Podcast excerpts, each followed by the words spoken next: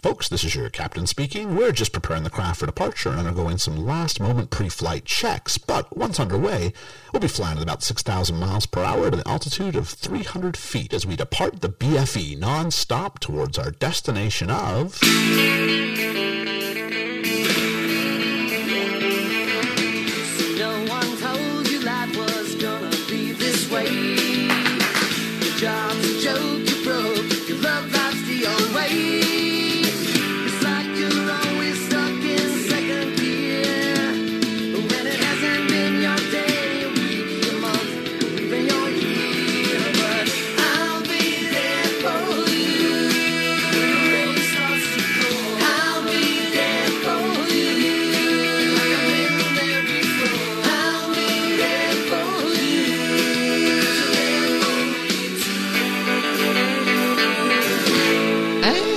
Welcome, welcome, welcome, welcome, welcome to. Well, uh, this is Ian from Best Film Ever, and I'm joined by. Georgia. Hey, and that's all we've got today. Uh, we are trying something new, um, something to try and bring a little bit more content, but then not require everybody to have to be free at the same time, which is more of a of a tool of administration than sometimes I care to do. Some days we're usually pretty good, but uh, other days and go and I have another idea that can become somewhat. Um, challenging. So we had an idea and we wanted to run with it. And rather than launch like a third podcast, we already have two. The thought was surely there's a way we can make this part of something we already do. So we have BFE presents and then and then it's kind of a blank because we've got a bunch of different ideas. So here is the goal of what we want to do. We want to go through some of the great television pilots and not so great television pilots and look at how these shows got their start. It's uh, it's not a unique premise. This is one of the first people to break ground on this, but it's something interesting that we wanted to do. There's a couple things with television that we wanted to sort of get dip our toe in the water on, and this seems to have a little bit more uh, oomph at the moment. And so we've got, uh, first things first, Georgia, we, we need to come up with a name for this. So we've been in contact and we had a meeting, me, you, Ellie, and Liam, and we went, and Ethan as well from Talking to Mickey. And we went, and the, the goal was to try and get a, a few of these, uh, down underneath our, underneath our wings and then, um, well, then continue on, but really just sort of feel our way through. And so we do have some names that we've uh, that we've decided to try out. Uh, the, the perfect one would have been Pilot School, but Pilot School's already a podcast that talks about. I think they write TV pilots or something like that, and I'm like, it just feels a little bit too cheaty to go d- explicitly Pilot School. So my first suggestion is Pilot Schooling. The idea that you're still being schooled in the art of being a pilot. Is that too close? I don't know. But we're going to put that out there as an option. We're going to have the the audience, I think, decide which of these sounds most appropriate. So the first one is pilot schooling. I like that because it does what it says in the tin, which is kind of our gimmick. The idea that we're going to go through these pilots and then at the end we're going to sort of give it a grade and sort of say what we think is going to happen with it. So that's number one. Uh, number two would be the pilot project because that's what we're doing here. We're doing the pilot project. so are, yeah. we are. This is, so the idea of a pilot project is the first time you do something. This episode's almost a pilot project. I was going to say, is this the pilot of the pilot? This is the pilot of of of the well uh, the Pilot the, the pilot whatever it might be. came to the pilot podcast. That's been done too. So Oh, okay. yeah, and plus So not- it's not the pilot podcast. We're still putting this under the BFE banner, so to speak. Yeah. Um, the third would be uh, I quite like Pilot Chatter. Uh, I also like the Pilot Academy as options. Uh, but the fifth one you came up with, so I'll let you go ahead and say yours. I did. I came up with uh, cleared for takeoff because, you know, pilot and that sort of stuff. Like it's an aeroplane. Like you, and then we can decide whether or not at the end if we would clear it for takeoff or if it would be a grounded flight. It's a nice metaphor. It's a nice metaphor. I like it as a metaphor. as long as we can still put a grade on it at the end of some sort. 'Cause I Yeah, want of some, because I want some grade on it. I want some sort of way that we can compare these to each other and not just to themselves. Like for instance, on the best film ever, we have a see it or skip it. Now those aren't comparable, but they're not supposed to be comparable. That's just a go see it or a skip it. But for the most part, you want to have ability to sort of compare things to each other. Similar to what we do on talking the Mickey a lot of ways too. It's about ranking things and where does it fit in the great pantheon. So there are four, if not five, options there. We had uh, pilot schooling, we had pilot chatter, we had pilot academy, we had the pilot project, and we had clear for takeoff. A pilot Yes. TV, but like we'll have like A BFE presents. TV. Oh, it's gonna be BFE so long. It would be BFE but presents, cleared okay. for takeoff, It's a. TV pilot thing, and then the name of the episode. And we've gotten so far away from it, but our, of course, our first episode that we've chosen to do is on the cultural juggernaut that was Friends. Oh, friends, but not that one. And not that one, not the one that's like friends, but you know, friends. Friends. So Just friends. just friends. So, um, generally, I felt it was a good place to start. Uh, ideally, what's going to happen here is we're going to have one person who's seen it, the series, and one person who's completely new to the series. But the minute I went, Friends has got to be the first episode. Um, it was like, who hasn't seen the pilot of Friends? I'm not going out there into the wilderness and asking random people. It's got to be amongst the five of us, and we've all seen Friends. So we kind of Yeah. went on the first one. It's just going to be what it's just going to be. So, um, of course, so we're uh, here. We're looking at Friends. Uh, we're looking at the pilot. Uh, or used to be just called the pilot, and then It eventually now has a name, yeah. it got rechristened. The one where Monica gets a roommate, yeah. which is fine because Friends is kind of like us. They do what they say on the tin yep. which yeah, is clever. It's the one where this happens. You go, I know which one that is. In, in m- many ways, it's kind of it's it's one of those sitcoms where a TV um, with the individual episodes actually that they have name recognition. Yeah, because you're like, yeah, because you're like, oh, I know which one you're talking about. It's not one that people have come up with. It's the one with all the football is literally called the one with all the football. The one with all the football, yeah. So- it's very clever in that regard. the pilot was the exception to this rule, and they've now given it a name. So um, I think it's important to kind of go, what are the rules? Because there's two sorts of programs we're going to sort of hit. I'm not really that interested at this time of going non-scripted. You know, Mm-hmm. as much as I love things like Survivor or Jeopardy or I Fear Factor, yeah, yeah, but but you know, It's it's, it's a much different thing. it? It's a much different Yeah. thing, and I'm sure there's some great Survivor podcasts out there which you can go ahead and check out. But uh, I am the rules of a sitcom are basically step one: you have to establish the characters to an audience, and the plot in your first episode doesn't even really matter that much. Not your singularly self-contained story, which we have here. It's not very important, but it's about how can we get the, the audience to learn about these characters because that's who you come back for. Part A is these Oh, characters definitely, yeah. there is a media theorist uh, who determined that we use um, we use television media properties in general as a way for our own use and for our own gratification, and one of them is personal identity that we sort of uh, take on elements of the characters that we identify with and live vicariously in a way through them, and therefore it's important the characters are done right. Uh, the other Yeah. one is because they actually believe that you have personal relationships with the characters. That as you grow an affinity for these characters, they feel like, pardon the pun, friends. And so uh, I had a teacher way back in the day who I think we just asked him randomly. You know, you know, what's your plans? Oh, I think he was being asked to chaperone a school dance. I think that's what it was. And they said, "You gonna come out? Are you gonna come out to a school dance tonight?" And because they would start at like it would be a 7.30 evening kind of thing. And he would go yeah why not? Friends is a repeat. And if friends hadn't been a repeat he would have stayed home because a we didn't have streaming options. We didn't have dvd sales. You'd have to wait for a rerun. But if you wanted to be up on the know and ha- you know have, have the conversations around the water cooler it was a lot harder to do in a pre-internet time uh, you had to stay at home and watch these things. So you know he, he was that committed to it. So step one you have to establish the characters. Number two you have to establish the mood Yeah. and then step three, you have to give people a reason to come back and that there has to be some storyline that you root for. So, and I think if we went through a bunch, I mean, if it was the Big Bang Theory, it would be, you know, Leonard and Penny. If it was, usually Yeah. it's, usually it's romantic more often than not. Yeah.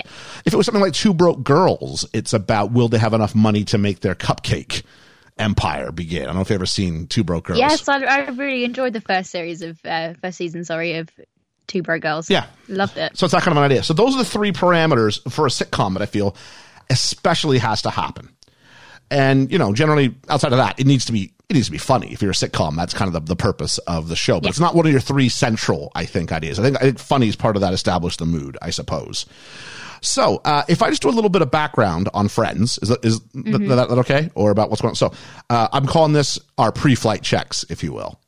Our, Our pre-flight check. checks. You're you're leaning into the into the metaphor. I'm I leaning. think, I'm leaning into the I headwind. think I think we're I think we're choosing a name. I don't know about that. are. I think leading everything, everything else is Yeah. pilot. I think we're okay. Anyway, uh, creators and writers David Yeah. Crane and Mark. I still think you're going with it. Creators and writers David Crane and Marta Kauffman were known in the television industry for writing the ta cable television series Dream On. I'd, I'd seen Dream On. Um, a second series. I've never even heard of Oh, it. Oh, Dream On was it was this weird show where this guy. I guess the premise it tells you in the opening credits that he's been sat in front of a TV for like way too long in his life. Like the CV like raised him, and as a result, he goes through these storylines, and it's very adult. It was. uh about a guy in his late in his 30s if not older and you know love life and work life and all these things but as he's doing that he has all these clips from shows that he watched uh, as a child that sort of like interrupt and like act like a Greek chorus over his shoulder. Just these like other, oh, okay. really strange, really really strange. It would it would often be on on like cable channels very late at night. It was just kind of nothing else is on. Okay, I'll watch Dream on and they'd done a couple other shows, but basically they were starting to become big deals in television. And in November 93, they began developing three new television pilots from their offices at Warner Brothers Television with the hope that they would premiere the following fall. And so they pitched one of their ideas to NBC, a seven page treatment about um, some young 20 somethings, and it was called Insomnia Cafe. So there's tidbit number one. Did you know that Insomnia Cafe was the original working title of Friends? I did, but that's because I have a sister who's obsessed with it. Um, That's okay. I- I think- I think everybody knows someone who's a lot of obsessed with it. Bits and pieces, yeah. yeah. and so uh, NBC bought the pitch as as a pilot, meaning um, they risked financial penalties if the pilot was not to be filmed. So at this point, they were guaranteed a pilot would be made. And so, in order to get an idea how the characters would behave, one of the um, creators, Marta Kauffman, interviewed several of her children's 20 something babysitters. Which is an interesting way. I guess it's the idea, like, you know, d- how do you write what 20 year olds sound like if you're not 20 something? yeah, because it changes. I mean, like, you know, there's nothing worse than hearing really badly written dialogue by someone who doesn't realize what's going on. I teach the film Boyhood. And one of the problems with that is, you know, um, the same guy who, Richard Linklater, who wrote that, wrote Dazed and Confused. And Dazed and Confused, the teenagers, they're both about high school students in various degrees. The high school students in Dazed and Confused sound organic because it's set in the 70s when Richard Linklater would have been a teenager. And so he just harkened back to his old times. Yeah. Then if you fast forward, you know, 20 years when he does, um, Boyhood and he's trying to write how, how teenagers sound in 2010, it is some of the worst Yeah. dialogue you'll ever hear. And it's because he doesn't know how to write like it now. His daughter's in the film. I mean, I'm guessing she, but she was a terrible actress, but I'm guessing like, but he just lost the ability to do this. So I, I really give a, big, a bit of a, a clap to, um, to Marta Kauffman for, for doing this. And so they wrote the script, her and her partner, in three days. And then they got James Burrows, who'd been the director for most of the episodes of Cheers. And so Right. he was hired to um, to sort of bring that clout to it.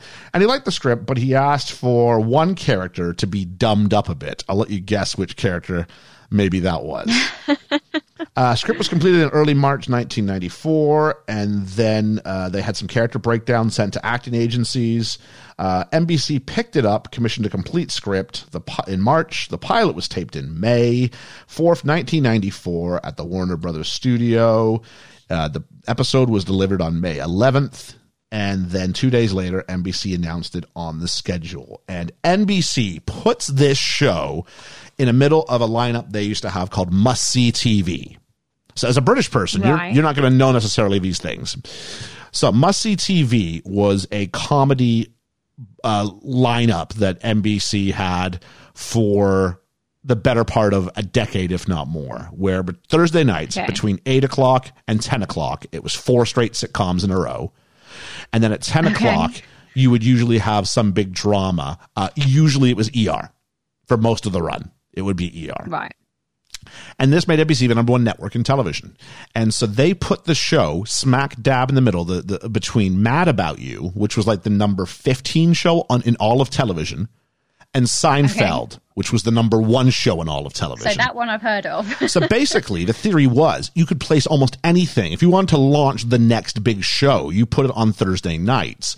Either, because the theory is you either inherit the audience from Mad About You, who catch the first two minutes of your show and they choose to stick around, Or you catch people who are like, I want to watch Seinfeld at nine, and they just turn it to the network early. And you get that audience Yeah. as well, and so that's how you build. And it's really fitting that Seinfeld would be was the number one show on television, and eventually, what would replace that would be Friends would become the number one show on American TV. On the days that ER wasn't the number one, you know what I mean? Like ER was the number two show Yeah, on TV at this time. So like NBC owns Thursday nights by putting it here. They're giving a chance for maximum eyeballs to end up on it. And that's really all the uh, background I have for September 22nd, 1994, when we go ahead and do our show. So the premise for Friends, um, 620 somethings living their lives in New York City. Uh, in the pitch, it was said it's about sex, love, relationships, careers, a time in your life when everything's possible. And it's about friendship because you're single and in the city and your friends are your family. I think it's quite an idealized idea of what we all want our 20s to be.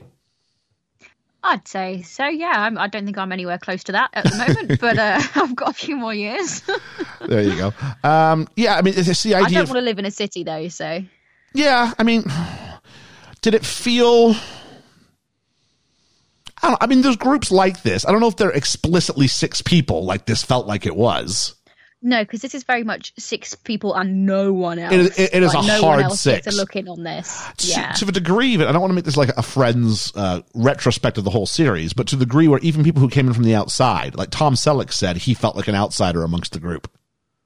Yeah. Like he said, like yeah. the six of them were tight in real life, and then you know, but I mean, as characters, these six are tight, and no one really manages to leak their way into it. No, No. Um, and so really, I guess we should talk about the first thing viewers saw on September 22nd, 1994, which is six people in black and white dancing around a fountain. I think it's a brilliant opening credits, especially for a show like this. I love this so much, and the white and black make it timeless. If there's one thing I would change, it would be Matt LeBlanc's stupid haircut he has for Joey in this pilot, because it lives on in the credits for the entire run. it so much. it is the ugliest by by like episode two they've got his hair fixed i was just watching on netflix making some notes by the time it rolls into episode two his hair is like more one of those more normal joey looks that we would have but episode one it is rough it's a janky, like almost fifties esque, like haircut, and I love it. I Okay. wish I'd have kept it. I think it's great. uh, the fountain is fun the black and white is timeless and the song is an all-time classic it is, yeah. um like people this was not a regular song this was just a It jingle was written for it, wasn't it? it was written Yeah. for the show and it became so popular people would like tape it off of the television Yeah. and then like they would like request people to do it so they actually went ahead the rembrandts and recorded like a full version of it and it went like Yeah. straight to number like, like the rembrandts rode the friends dynamic straight to number one which actually uh, little known fact but at the time obviously at this point it's no longer insomnia cafe nor is it friends like us nor is it six of Okay. nor is it six of one which were all That's the worst titles uh, eventually, it just Yeah. became Friends, and um, originally the um, planned music for this was a much bigger song by a much bigger band. So originally, it was a song called "Shiny Happy People" by the band REM. That went like shiny Okay. happy Yep. people laughing, shiny happy people holding them, them, them, them, them, happy. Yeah, so it's supposed to be that, which is nowhere near Yeah. the fun energy of, well, no one told you life was gonna be this way. So, I we've had a debate on this. I think I've had a debate with many people. I don't know what it is about my ears, but so I went down a, a bit of a rabbit hole today because that song. I went. It's always been my understanding. You could have asked me, gun to my head, I would have hundred percent assurance told you when you get to the chorus that the melodic line goes, "I'll be there for you when the rain starts to. I'll be there for you," and it goes up. But Yeah. then I'm like, what is people in this country? Because you guys will go though, I'll be there for you. I'll be there for you. And so I went down a rabbit hole and apparently you might be right. Oh, That might actually be the correct version. There was a music producer who said that uh, the I'll be there for you is in the middle of the two. And so you get it in stereo in both ears. Whereas if you listen to it on some headphones, they put the I'll be there for you. Off to the sides, so from a music production level, like that would suggest that that was the lead vocal or or, or the or the melody. But I just don't understand Okay. what's enjoyable about "I'll be there for you." How it goes down. It's way more like happy to be. It's not I'll be there for though. you. What's not is enjoyable? The, the the bit going down. The the lower one, yeah, no, no, no. it's No, not it as is enjoyable, which is maybe why I, I. But I thought it was. I was definitely thought it was an American versus British thing. However, then I found a version that said in the TV show they actually pump the high notes a little bit more in the mix, and on the song on the Hmm. radio they pump the low notes a bit more in the mix. Okay. So it could be a thing like that. So Could be, yeah. um, and then maybe it's a good time to sort of talk about uh, the, the, the characters because the characters for the show are timeless, but are they timeless here? So we've got Ross, played by David Schwimmer, the first one to be cast. Um, he didn't want to do a series Okay. and was only talked into it when he found out it was going to be an ensemble piece. Um, Fair, yeah. I think the Ross we get in episode one is the Ross you get throughout most of se- most of the, the first few series anyway. Yeah, definitely. He's Da- not very different at all. down on his luck. I mean, a little, a little's actually a little's quite underwhelming on my part. Like massively, massively exaggerated on the one on. I'm I'm the guy who's just sad all the time. Yeah, very much so. Especially as like Joey's opening line in this one is guy says hello and I want to kill myself. Oh. Like it's very It is, but man, did they hit, force hit this? on the head, isn't it? Yeah. Yeah. Like I said it's important to get to know the characters. Like we, we don't have to do. I, oh, this is bad. Um, Monica, who was the most well known, was Courteney Cox, who was originally asked to play Rachel, but she chose to do Monica instead. Um, Mm-hmm. I found her in this episode to be really quite good Yeah. because as it I goes I on, actually prefer her in this episode. And again- to later. again, I don't want to turn into a retrospective, but she turns quite cartoony. Like about halfway Yeah. through, she just becomes obsessive, compulsive, shouty, clean Mm-hmm. uh, Monica. Whereas this one, she felt like a real three dimensional character. Yeah, definitely I'd agree with that. Maybe a bit of a of a straight person. Like you don't really know. Maybe there's not as many jokes for her. Maybe she's setting up other people's jokes, but she's easily the most relatable of the friends. I thought. Oh, definitely. And her pushing Joey off the sofa at the end, I was like, yeah, no, that's that is something that a real person would do if they'd been if they'd fed up of the same joke time and time and time Yeah. again in the same ten minutes. You you're gonna push your friend, aren't you? Like that is how it works. Uh, then we had uh, Rachel, played by Jennifer Aniston, who originally had a different pilot she was signed up for called Muddling Through. And that meant that if that didn't get picked up, if that did get picked up, Friends would be screwed once they cast her because she signed up for that one first. That was going to be the deal.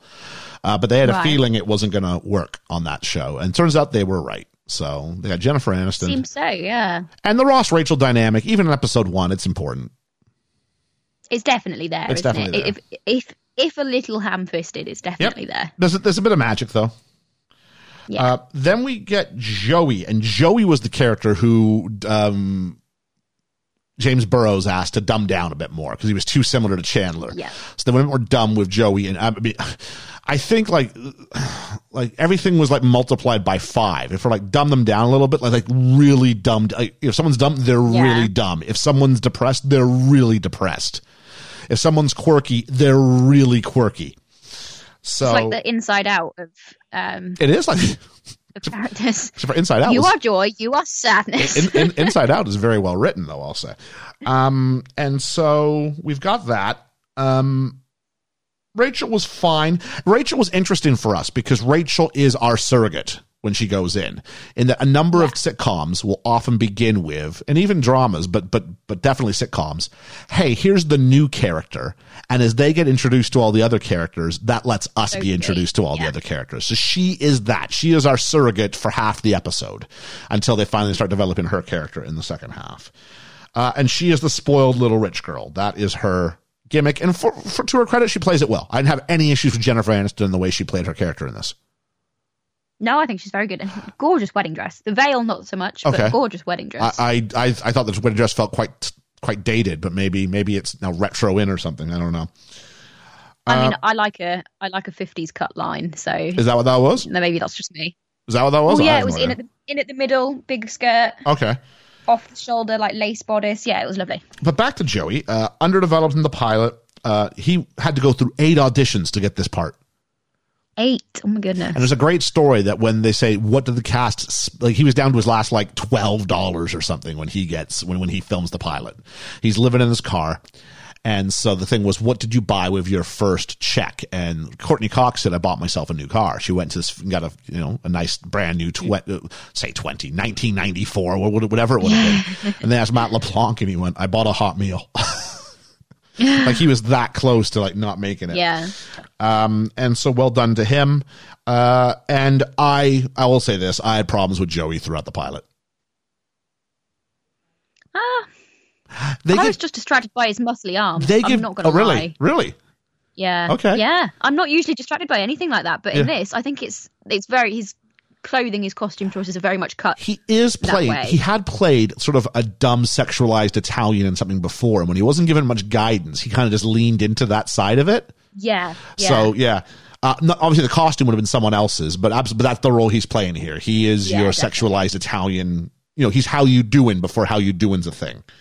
Yeah. And then we had two characters who were supposed to be um, secondary characters originally.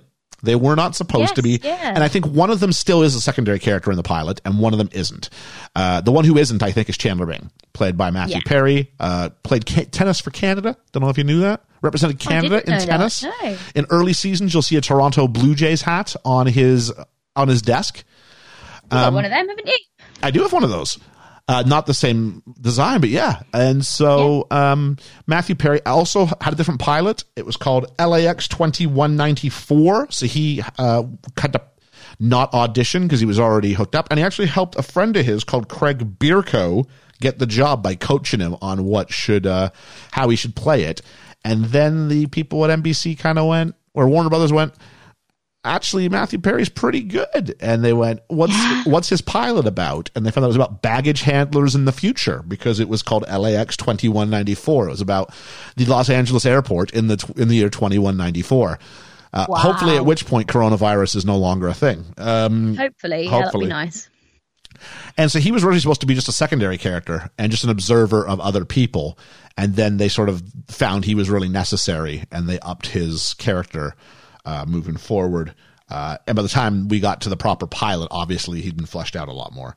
And then the last one is Phoebe, uh, played by Lisa Kudrow, who was cast mainly because they liked her as Ursula on a show called Mad About You which I mentioned earlier is the lead Yeah. in. So I didn't get a chance to look, but I would put money down that Ursula is heavily featured in the episode before this because she played a waitress in that.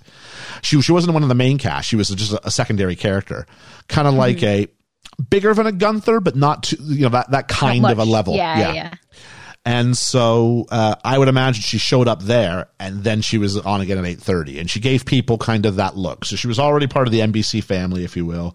So that happened, and the first Is that why her twin sister is named Ursula? yeah, yeah, it, it, it, it, it's it's the same character. So Mad About You and Friends share a universe. Oh, they share a universe. They share a universe. Okay. There's a great Right, ep- there's a great episode where two of the characters from Mad About You, at the time was the more successful show, walk Yeah. into Central Perk and they mistake Phoebe for Ursula. Oh, and eventually they uh, that was a one-time joke and then they do develop ursula as a character after that. In the Yeah, friends thing. Yes, yeah so that's quite good. Yeah. um and so and there's a great story that phoebe uh, lisa kudrow was supposed to be the character who played roz on a show called frasier and she lost that at the last hurdle. She was in the pilot and got recast. And Right. uh like six months later she picks up friends. Or a year later she picks up friends. So it worked out Yeah. okay for her. So, um, the f- I've got the writing next, and I'm going to say the writing in this episode is below the standard that you would eventually come to know for Friends, which is most shows, but I'd say it's still below the majority of sitcom pilots I've seen. I've not seen loads, Okay. but it didn't feel that. It's not that great. It's very repetitious. I think. Well, the first joke, I don't know whose idea this was. They give the first punchline to Joey. Yeah. Because they go, well, what? There's nothing to know. What's wrong with him? And he goes, oh, there's something. You're dating him. Something's got to be wrong with him. And I'm like, you've got Matthew Perry sitting there. You know what I mean? Yep. Like Yeah. he is. he can Literally sitting there. He's literally the funniest man on the set. You know what I mean? And and Yeah. he's sitting there as you give Joey the first punchline. They would Yeah. later realize Joey is the. It's better if Joey if we laugh at Joey rather than laugh with rather than- Joey. yeah. Um, yeah. But yeah, and it also felt like it was just like really like let's start to do some really forced exposition. You date bad guys. Get ready for the plot. Um. Oh, by the way, I've also got in my notes here. Like, what's going on with with um Phoebe's hair and Phoebe's costume in this? I don't know. It's trying to be quirky, isn't it? Well, she's got like three la- layers of denim on. It's like a sleeveless denim, like frayed vest, yeah. A is- long weird. denim skirt, a different shade of denim, mind you. Yeah. Like this shirt coming through underneath it, and then like her hair is in like really, really high pigtails. yeah. The pigtails is that the right? No, pigtails. Yeah, pigtails. Yeah, no, they are pigtails. but they're yeah, not yeah. braided. They're just sort of long and flowy. Ponytails. Yeah, two ponytails. from the sides, though. Yeah. Oh, it's weird. Yeah, it is. It is weird. Did you notice the really weird jump cut in here, though? Go for it. So it's less than a minute in because I looked because I noticed it and then watched it back again um, after I'd watched it once. You can see there's a cut that focuses on Matthew Perry, but in the bottom corner is Lisa Kudrow, and her mouth is moving as she's talking, but the dialogue that we hear is from Monica, who's out of shot. See, here's the problem, and this is this is a good point you bring this up. They shoot this in standard definition Right. without widescreen TVs in consideration. So you know when you see some old stuff and they've got like black bars down the side? yeah, yeah, yeah. So that's the aspect ratio it would have been shot at, but you still shoot it in proper in proper widescreen sort of format because that's the way cameras are made. And then they, they they fix it to fit the television set. So then later you've got your choice: do we do the black bars, which for years the DVDs were, but eventually it gets like you get the full widescreen. And so now because of stuff being in the periphery that wasn't in the periphery before, you get Yeah. mistakes like this Because you can see it. because you can see what you couldn't see before. Yeah, yeah. yeah. Yeah, yeah. Well done you for picking up on that. Because I was busy taking notes or whatever. I didn't notice it, so well done you. Um, and we get I'm not some. going to lie though. Sorry, if I was if I was like trying to if I was in charge of greenlighting this, a mistake like that a minute in, I'd be like, yeah, no. But obviously, if they couldn't see it, yes, that's it right. wasn't obvious when. Yeah. Yeah. so that makes that makes more sense. So uh, there's Monica says it's not a date. It's just two people going out for dinner and not having sex. To which point Chandler goes, "It sounds like a date to me." And I went, "That's funny. That's funny." Yeah. They give Chandler a nice joke there. Chandler, though, and you don't know this, you don't know because you already said you don't know this one. Chandler here is on the couch doing discount Jerry Seinfeld jokes. Right. when he talks okay. about how he's got a, a, a phone where his where his genitals should be. And Yeah. you know, it's my mother, and she never phones me. He's just trying to. It felt very Jerry Seinfeld, uh, which was funny. I've been watching a lot of Seinfeld lately, and I heard that and went, "Oh." And then there's just so much telling and not enough showing. And then Ross comes in and he tells Phoebe, "Stop cleansing my aura." And she's literally like picking things out from around yeah, him. like, over his head. I was very glad this version of Phoebe does not make does not last for too Me long too. Yeah. because I'm like, I need to believe these people would actually be friends. And I got this might be a question at the end. Are would you actually believe these people were friends without knowing the backstory, what we know right now after 22 No. minutes? No. I don't think so. No, I don't think so. Um, I just want to shout this out before I start breaking down the plots. Uh, my favorite joke of the whole thing. Uh, actually, maybe we'll save that. Maybe we'll save that as a segment for for the end. Favorite joke because I've got one. Okay. I don't know if you've got one or you can think of one. Um, so basically, what happens here is we've got. I mean, the writing is trying too hard to be zany, um, but we've got three plots in this episode. So we've got our A plot, and A plot is the most important plot, and our most important plot, and it sort of does bridge at the end with a different plot. But our A plot is Rachel has left Barry at the altar and moves in. Yep. I'm going to argue our B plot is Ross's wife has left him for another woman and he's trying to put his life back together. And I'm going to argue our C plot is Monica's date with Paul the wine guy. See, I put those two the other way around You, you, could argue that. You could you could argue that. because because Monica's date actually gets screen time.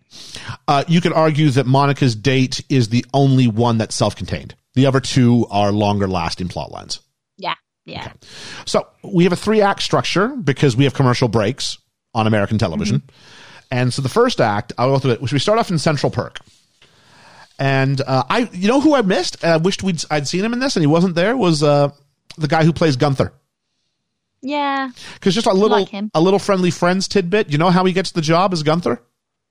No. He's the only guy who knew how to use the espresso machine. and because of that, he got 10 years of employment on Friends. wow. Yeah. That's that's impressive, isn't it? So, um, as we said, Rachel's introduced to all the characters, and so are we. But to be fair, we get introduced to them really clumsily before Rachel shows up as well. Mm-hmm. The stop cleansing my aura.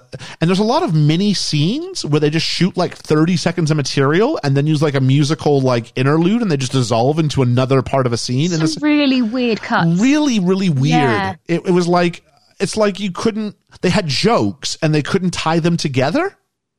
yeah. Yeah, it was really strange.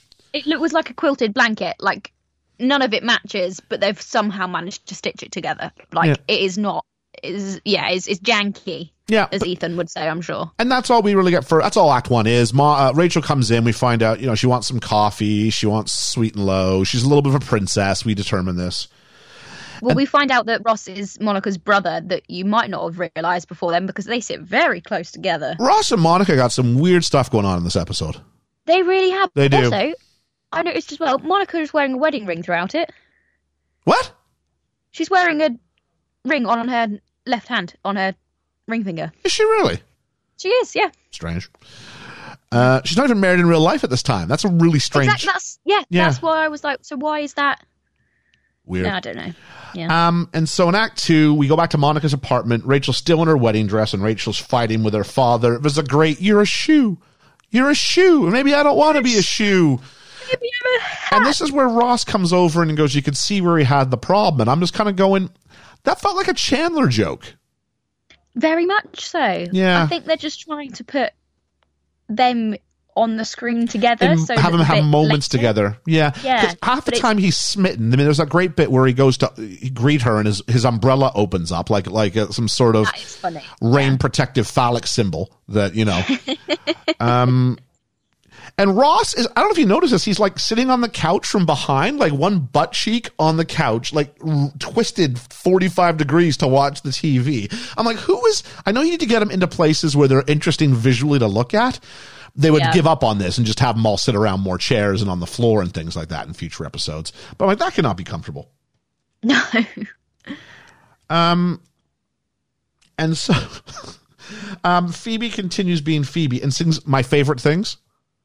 Yeah, I was like, did they have the licensing for her to sing that much? They used a song? lot of stuff from from from other. They, they must. They used a lot of stuff. I would imagine Sound of Music was a Warner Brothers television right. I think that is Like, film is that'd be the film company. Yeah. Yeah, So- yeah I imagine so. because they used a lot of stuff from a lot of different, like Joanie loves Chachi. They used a bunch of stuff. Um, and then she goes, "Oh, I helped, and I didn't mind that version of Phoebe. The Yeah, version of that's, Phoebe, that's that- the version of Phoebe I think we kind of get to know a bit more. yeah. Yeah. Um, Joey's a creep. Yeah. He's hitting Yeah. on, and he goes, "What? Like, there's a rule?" And I'm like, oh, "Okay." Like, it's very early. They go, like, you really went dumb with Joey here. Yeah. Uh, Paul, the wine guy, comes over for a date, and Ross is a bit too into his sister's dating life. like, he walks by, and he's like, "Look at how tall he is. He- Good one." And he like raises his thumbs up. I'm like, It's really weird. It is weird. It is a weird relationship. If you didn't have those two lines where they say "my brother," then you could have definitely confused that for something else like that. "Yeah." It's weird. And I think Ross's line delivery, I think most people's line delivery is too forced. And the bit where Ross Yeah. gets all, oh, you don't even get to go on your honeymoon. And I'm like, give it a few years, Ross. You'll find out about being married and still going on your honeymoon. uh, and then we split the group up. And so one group goes to Ross's apartment. They're putting together furniture and using dated 90s homophobia. Yeah. Um, and they do a psych up session and tell Ross to grab a spoon. To which point, is it Chandler who goes, I don't know if I'm hungry or horny? no, that's Ross, but it should. Oh, be, it is. It is should no, it is Chandler, Ross. You're yeah. right. No, I'm glad it wasn't Chandler because the joke's not good. Maybe, maybe, maybe Matthew Perry could have saved it. Yeah, I'm like, that's, that's bad '90s sitcom writing, is what that is. it is. Yeah. Uh, I do like the dynamic between the three boys, though. In that, Yeah, when they're building at the beginning, it's nice. That seems more natural than it does with the whole six of them. and what? at this point. and I get the idea. These three, I could buy being friends Yeah, that. Yeah, that, because Chandler and Ross, I totally buy as being best friends, Yeah, and Joey's the roommate, and therefore would naturally sort of latch on to the group. I can get that. yeah. Yeah, definitely. Uh, Paul the wine guy. Oh, sorry. Uh, then we have a date, and it's Paul the wine guy putting on an act and says he hasn't had sex in two years. yeah. And then at Monica's apartment, we have Rachel by herself, and there's a great joke, to be fair, as the machine cuts her off, and we she's going through like this big like explanation, and then she has to like Yeah. dial the number. We think because he hung up on her, and then we get sorry, the Yeah. machine cut me off again, cut me off again. So we Yeah. know there's been multiple takes of this. So that's a funny bit. And I think again, Jennifer Aniston's really good. And uh, to be fair, I wasn't the biggest Jennifer Aniston fan throughout the series. She's really good in this. yeah. Um, No, I, I completely agree with you. there's Ross goes, even if I could grab a spoon, who would I ask out? At which point we have like Rachel's just sitting there on the ledge watching the rain come down. Yeah. I'm like, I was like, oh, really? 22 minutes is like not a lot of time to tell a story, but you found time for this. yeah. And it really signposts. And I guess this is what you're trying to do. Point three. What are we coming back for? Yeah. But still, um, this was one one of the weirdest musical cuts that we get because it's a, some a sad some sad song underneath Rachel. She Yep. sat there watching the rain, and it just fades into the da-na-na-na-na as we get the. Oh, that's because you would that's because you would have had a commercial. Uh, This is your break between act two and act three. Right. Okay. It doesn't work well without them. No, It- so we co- felt really, so the commercials really- give us uh, some breathing room. We come back and it's the next day, and everybody but Phoebe is over at the house. Now, granted, everybody but Phoebe. Well, Ross doesn't live in the building. no. Is Ross over there? He's he's got a weird relationship with his sister. No, wait. I'm not sure if Ross is over there either. I'm not sure. All we know is that Rachel can't make coffee and Joey can't wear sleeves. Yeah. And Paul and Monica come out, and he's like, "Thank you, thank you, thank you, thank you, thank you, thank you." I'm like, for, for the move this guy's about to pull, huh? Selling the bit though. Selling the bit.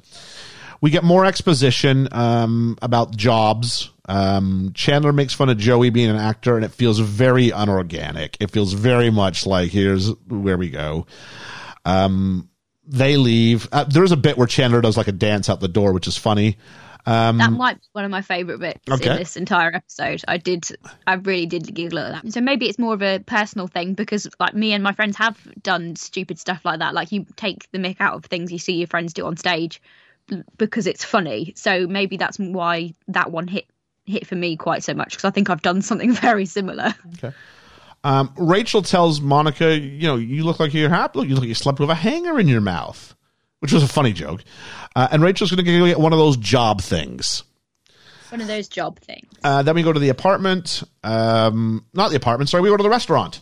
And Monica's coworker is a sexual psychic. Uh, Within like 90 seconds, we find out that the, the, her friend can figure out that she had sex and says that she also knows Paul and, and outs Paul by saying, Before me, there was no snap in his turtle for two years.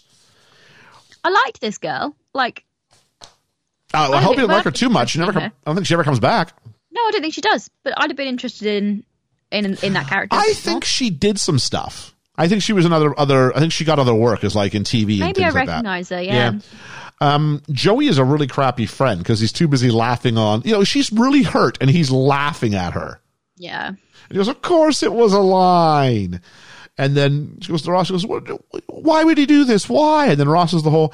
I think you're looking for a reason besides to get you into bed. And there's like this weird, like I'm like, like that's your sister, dude. Yeah. Like, That's that's a funny line if it's not about your sister. yeah, you're not laughing about someone who's done that to your sister. I don't think. Yeah. Weird. Uh, weird. Um, and so instead, Rachel comes in. She can't get a job, but somehow she got 12 interviews in like one day. Uh, uh, yeah. No. No. Not without applying for them first. Well, I don't especially. know. And she got, so, I don't know. So somehow her lack of qualification got her the interview, but not the job. Yeah, I'm not really sure how that works. Uh, and then we go to, uh, but she got some new boots. At which point, then that makes us go back to Monica's apartment. They cut up the credit cards, and we get Phoebe's backstory. Yeah, we get part like we get the beginning of the enigma that is Phoebe's backstory. And, yeah. they, and they talk about how she like her mom killed herself and you know she was living on the street and then found aromatherapy and Rachel's like shocked but then we're Ross goes I think what you're looking for is anyway and I'm like oh this is the source of comedy Uh, we're, we're just brushing over this, are we? Okay, all brilliant. right like Ross's wife leaves him and it's hi but Phoebe has this. Phoebe has. I mean, I'm not saying it's not traumatizing, but still. But Phoebe Yeah. has like like this cr- like ridiculously savage backstory, and he's just like Yeah. anyway. Um, and then later on in the apartment, oh, we find out Phoebe Rachel cuts up the cards. Welcome to the real world. It sucks. You're gonna love it. Uh, and then on the way out, a nice bit of of the story. So the story is better than the script. Again, I'm going to say the, the, the points they wanted to hit were well done. Monica, they, they find that somehow uh, Paul the wine guy left a watch. She breaks the watch, and some foley artist was like everybody else because he was like, "I'm dialing this up to ten too," because this thing, oh, it was such a sound when this watch broke. Um, Also, I don't think she has shoes on at this point. So yeah, in her heel or something like that. Yeah. Yeah, her stamping on that watch on a carpeted floor would not have broken that watch like it was supposed to. So, um, Monica goes to bed, and Ross and Rachel have this cute moment about the last Oreo, and they decide to split it. And did you notice which half of the Oreo he gave Rachel? Rachel gets the cream half, Rachel gets the half of the cream, and Ross Which just gets the wafer. Yes. which is really lovely. But Rachel doesn't eat the bloody biscuit. She throws it back on the table before she leaves. you hear it hit the plate. To be fair, like that stuff, like is that's not the ideal biscuit for like shooting television because that stuff gets all caught up in your teeth. Yeah. Yeah. But yeah, she just throws it on the throws it on the table. Well, you hear it go it was sweet of Ross to give her the to give her the cream. That sounds very inappropriate. But Oh. Um, Ross comes clean about high school. She says that she knew, and he kind of asks her out and gets he gets a yes. Like it's a, she says maybe, but it's it's very much like Yeah. that playful maybe, which is yes. And he goes maybe I will. And then as he leaves, uh, Monica says, what, "What what are you so happy about?" And he goes, "I grabbed a spoon," which was nice for us, and the, and the studio audience claps. Now I don't know if it's authentic or not because you can put a sign up that says Yeah. it claps, but it felt like a nice moment. Yeah, I liked that. I Yeah. liked that. I mean, Monica thought was, was was nice. wasn't there for the grab a spoon speech, but we were, so that was that was nice for us. and then we have a coda where Phoebe sings random stuff because she's really done nothing in this. And uh, Rachel has given them coffee, which they all take because they find out she doesn't make it. And that's the episode. So, I mean, why do we come back? Why did people come back? Well, it's the Ross and Rachel storyline, even though they wouldn't address the relationship for almost a year again after this. Yeah. It's like that last scene didn't count. They Mm. do address it by going, oh, he said something when I first moved to a city, but then didn't say anything else. It's like, okay, that's fair if you're not paying attention to his behavior. But as far as the self-contained episode, you're coming back because you want to see that relationship um, progress. Yeah, Ross and Rachel have been established as the will they, won't they couple. Mm-hmm. Uh, any of a reason to come back? I, I mean, I, I, I storyline wise, no. I mean, I, I like the characters. I mean, there's characters who I cared about, which we'll talk about in a moment. Um, overall, it's all right. Yeah, pretty much all right. Um, all right. I did notice a couple of other janky. Um, I'm using that word now. I quite like it. You are using it. um, continuity errors again. Um, there's a shot in the um, when Paul is sat in the, with them in the he's on the sofa, I think, and he reacts to something that Phoebe says in the kitchen. Like she says something about oh, pulling her eyelashes out, and that can't be good. And we get we cut to a shot of Paul reacting on the sofa, and Phoebe sat behind him on the other chair. Yeah, there was something similar when, um, again, it could have been on the periphery.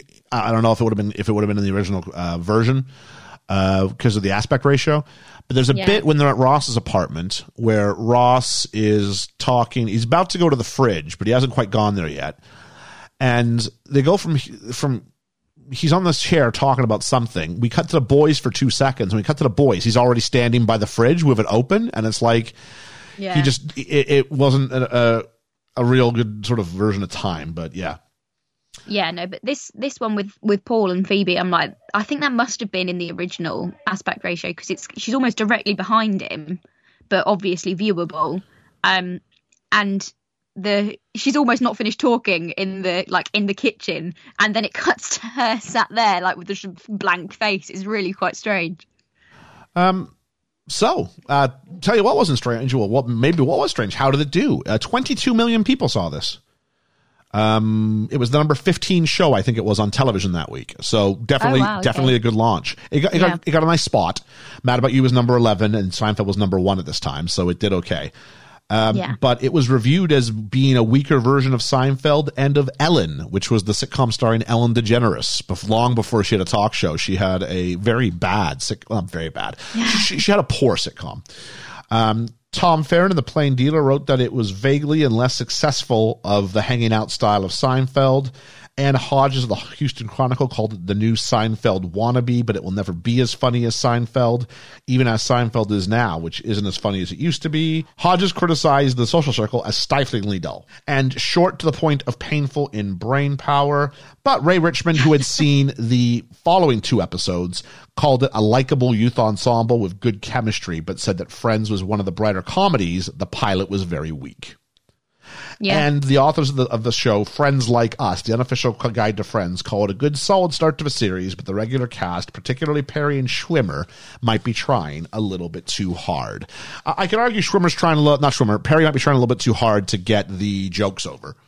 Uh, yeah. I'm going to argue that Schwimmer is out of control.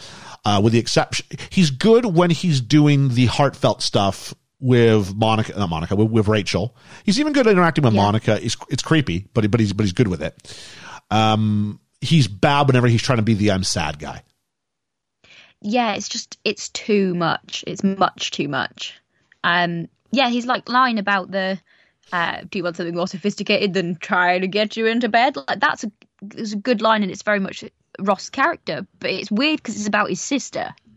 Yeah. Like that's a writing thing, though. I don't think that's a performance thing from him. No, that is the idea of who are these characters, and I'm Yeah. I yeah, I don't know any brothers or sisters who are that. I don't know. Felt weird. No. I do know that they Yeah.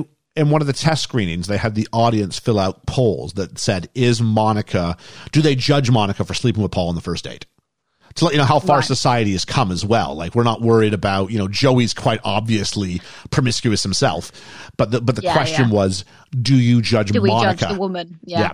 And they said, no, no, they, they're, they're, they're, they're quite okay with it. I guess the story worked. And the idea that it's a fifth date, which is an interesting thing. It's a fifth date kind of confession. And what, where, where, where are the lines of social acceptability for various moments in a relationship? Apparently back in mm-hmm. 1994, it was date five. Five. So Even though it wasn't, it was date one. it was date one. Uh, so, um, f- favorite character, and I'm I'm trying really hard to divorce myself from the series as a whole and go, who is my favorite Yeah. character in the episode? Um, do you have any thoughts? Yeah, because it probably as a- as a whole series, I would never say this because I think she really annoys me later on. But um, Rachel is probably my favorite in this episode. Yeah, I'll match you. Oh, it's hard. Um, I thought Aniston was really good. I thought Monica was really rela- I thought Monica was great. And, Yeah. and Chandler had the best jokes, but Chandler always says Yeah. that. Matthew Perry's just great with that. But Yeah. so I guess Matthew, I think Chandler's still my favorite character, but I was really surprised by Monica and Rachel and how much I liked both those characters, which I have to to get involved with this. Yeah, definitely. Uh, least favorite of the friends? um, probably Ross. Okay. Yeah, just not not funny, I'm going to go not with relatable. I'm gonna go with oh jeez, I don't know. It's hard. It's Phoebe or it's Joey. Uh, Phoebe because she wasn't there, and when she was half the time, she was doing stuff that was just like designed and written to be like you're so quirky, like the aura and the costume. But the other part was Joey, just with these terrible, terrible um, lines to set up exposition that were just bad. Yeah. So yeah, uh, do you have a favorite joke? Did you, did you come up with one that was your favorite joke of the bunch? Um. Uh, what did I say earlier? I said I liked one earlier. and I can't remember what it was. Brain stopped. Was it the umbrella? I have no idea. Was it the was it the bit with the phone and the Yeah, the bit with the phone. Okay. Yeah, with the with the answer machine. With the sorry, the machine cut me off again. I liked I liked that. I liked the delivery of it. was I clever. liked the setup of it. Yeah. Yeah. And she's got a couple scenes where she's actually just talking into a phone and it's a one sided joke. It's it's really well done. Uh, Yeah. Mine is going to be, and I, I stopped short of saying it. Um, there's a bit where Ross goes, "I just want to be married again," and then in walks Rachel, and you get that first laugh In the dress. Yeah. And then you have Chandler going, and I just want a million dollars. And he looks at the door expectingly, which it, it, it, whenever you can get a second laugh out of, out of one setup, I really appreciate that. So that was mine. Yeah. Uh, I'm trying to wear my Canadiana on my sleeve.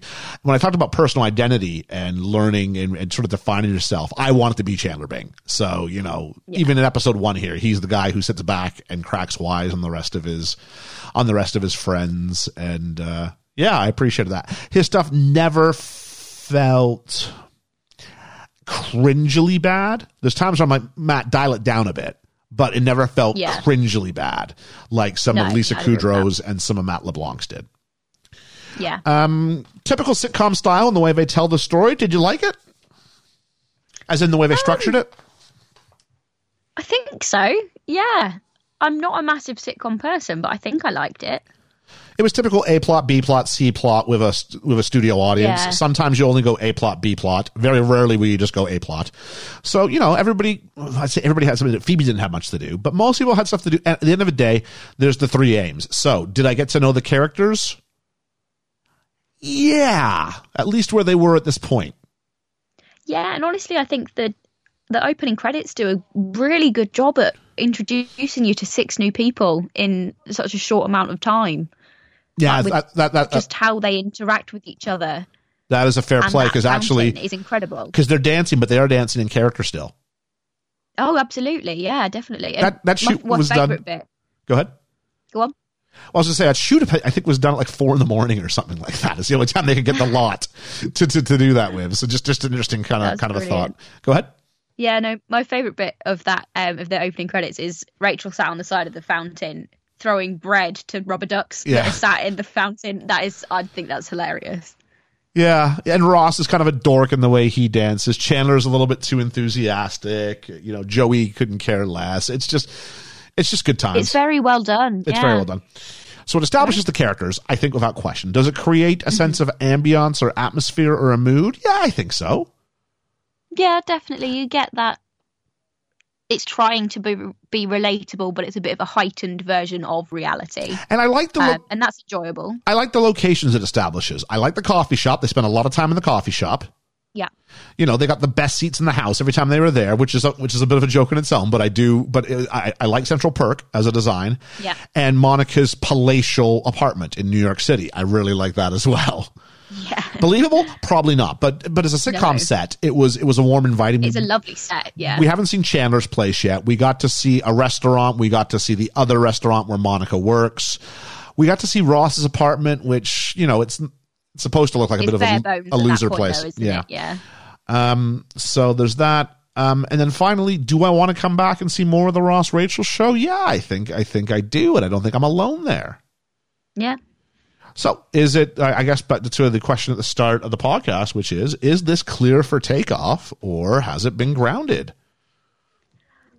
Um, in it's strange in the form we see it now, on watching it on Netflix in a complete twenty-two minute, whatever in full screen aspect ratio. Yeah. I think I'd ground it. You'd ground it. Okay, so so you know, you wouldn't be like, "I'll run it," but can you can you fix up the continuity a little? Because the hard part is we're sitting here looking at something that wasn't the actual finished product. We're seeing, That's what I mean. Yeah. Yeah. From today's end product, I'd be like, But- and from today's standards, no. but today they wouldn't not. show you that. But- today they would catch that. Yeah. Okay. Yeah. So it's it's a difficult judge, I think, with something that's I'm gonna say something horrendous this old. Um Yeah, it's fine. but but yeah, it's difficult to judge it based on back then. But I'm trying to relate it to things that I've seen that are of similar age, and I'm going, actually, no, it probably is probably is worth giving a shot on it, especially considering how well the first one did, um, like viewings wise. Yeah, I mean, um, well, you wouldn't know that necessarily when you see a pilot because the pilot doesn't it doesn't get released for like four, five, six months once it's been Right, okay. taped. Uh, but so the turnaround time is quite due. But I, I, I give it a go. I mean, it's it's uh, it created a place that uh, the '90s at that point were such a cynical time to a degree as well. Like Seinfeld was doing well, but Seinfeld is is a more cynical take on society. Friends is very optimistic and very positive Yeah. and very hopeful. Here are these people, and your friends are your family, and you're living life. You don't know what's going to happen, and you know, welcome to the real world. It sucks. You're gonna love it, and that kind Yeah. of unabashed optimism. And I'm like, I want to spend some more time with the friends. They seem all right to me, so Yeah. I will give them. I don't think it's a good pilot, uh, but I don't think it's. I don't know if I'm sitting there going, I wouldn't, I wouldn't green light it. Uh, I, I think I might be surprised if you tell me this turns into a juggernaut Yeah, yeah. there I'd are ones with that we will do for sitcoms that are much better than this. Mm-hmm. Absolutely, there are ones we will do that are much better than this. But not this one. This one was was all right. So, where would you give it a rating on the old scale if you had to grade this? So, you know, if we get out the typical A A plus slash A star F, yeah. to Yeah. to to a failing grade. Uh, North America, we tend to go A, B, C, D, and then you jump right to F, and F is just a fail. Okay, Um, so no E then. No, we don't do E's, we don't do G's, we don't do U's. It's just A, B, C, D, F. Um, okay. And you can put pluses and minuses in there as as you so see fit. Where do, where, where do you sort of have friends? I think I've got it a C minus. Okay, I think it's it's not it's not bad. It's not good.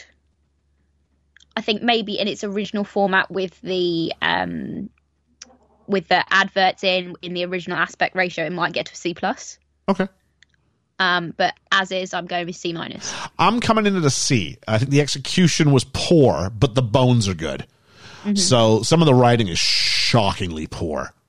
Yeah. And once you know the characters, okay, fine. We've established who the characters are. Next episode, you can give me a proper 22 minute standalone episode without doing so much heavy lifting. But for a show that had to do so much heavy lifting, they really dedicated like segments to just really stupid moments. Yeah, like Ch- Chandler and the phone that rings there, cleansing the aura. Um, Yeah. You know, I helped um, favorite things, all that stuff. A, a bit that I did like that felt really, really organic was them watching the uh, telesoap in Espanol and like throw her down the stairs, throw her Throw down, her the, down the stairs. That felt real, and that's a group of people I want to hang out with, and and and I I, I want to sit there and I want to do that thing, and I want to try and guess what the plot is. Yeah, that's I'd, I'd quite like that. I think Yeah. quite funny. Um, I did in that scene though. I think it's um Chandler that goes, um, she should not be wearing those pants. And I'm like, actually, her butt looks really good in those jeans. I think like so that just kind of how society has changed. Yeah, I think it's got to do with like images. fads and images and what's popular. Yeah, yeah. I mean, you want to talk about fashion. I mean, there was a dress that Monica wears. It's the next morning after she's she's spent Oh, the yeah, night like with Paul, the, dress, wine guy. cream dress with the white underneath it. Yeah, and dresses the flowing dresses one, yeah. over over jumpers or dresses over shirts. This is very 90s and you, as it would go forward you'd see a lot of a lot of outfits like that and you'd see a lot of cold apartments it would seem in season 1 and season 2. You didn't see it so much in the pilot but you would see a lot of cold apartments. So uh so yes, overall I think we're sitting here going um it's a it's I don't know if it's if it's going to be a smooth ride or we would think that going off, but we're definitely clearing it for takeoff. We're for takeoff, but there might be a bit of turbulence. Okay. this is re- we're re- geez, we're really gonna have a hard time with this metaphor here. So that's what we thought. I ab- really like the metaphor. so that's what we thought about Friends. Uh, please, a let us know a couple things. Number one, did you like this? Uh, if there's something that you'd like to do more of, we've got more that we'd like to do. We've got a bit of a rotating group of, of peeps. George is to do the first one. Uh, I'm going to do something with a few different people, and then I'm going to get out of the way and let people start doing their own. People are also starting to learn how to edit and stuff. It's going to be fun times. So uh, there's that. We're going to try and bring you some a couple of dramas, a couple of sitcoms at the start, and then assess where we're at. So first off, if you liked it, let us know. Feel free to give us a shout. Is there, is there a pilot we should be looking at? Uh, secondly, it would be uh, please. We're going to put a poll up. Please vote. Let us know what we should call this thing. Is it is it cleared for takeoff, or is that just going to be a line we use at the end? Is it going to be the pilot academy, the pilot project, pilot? I think pilot schooling is. I'm, I'm losing favor of that one. I, I don't like that one. Okay, so pilot academy, to the pilot project, pilot chatter, and clear for takeoff. Those are our four. Yeah. All right, so we'll go with that, Okay. and we'll see what people think. So let us know about that. So for best film ever, I've been Ian. And I've been Georgia. And um, if you're looking for a little bit more content, a little bit more review of some pop culture, take it easy, relax. We'll be there for you. We'll see you next time.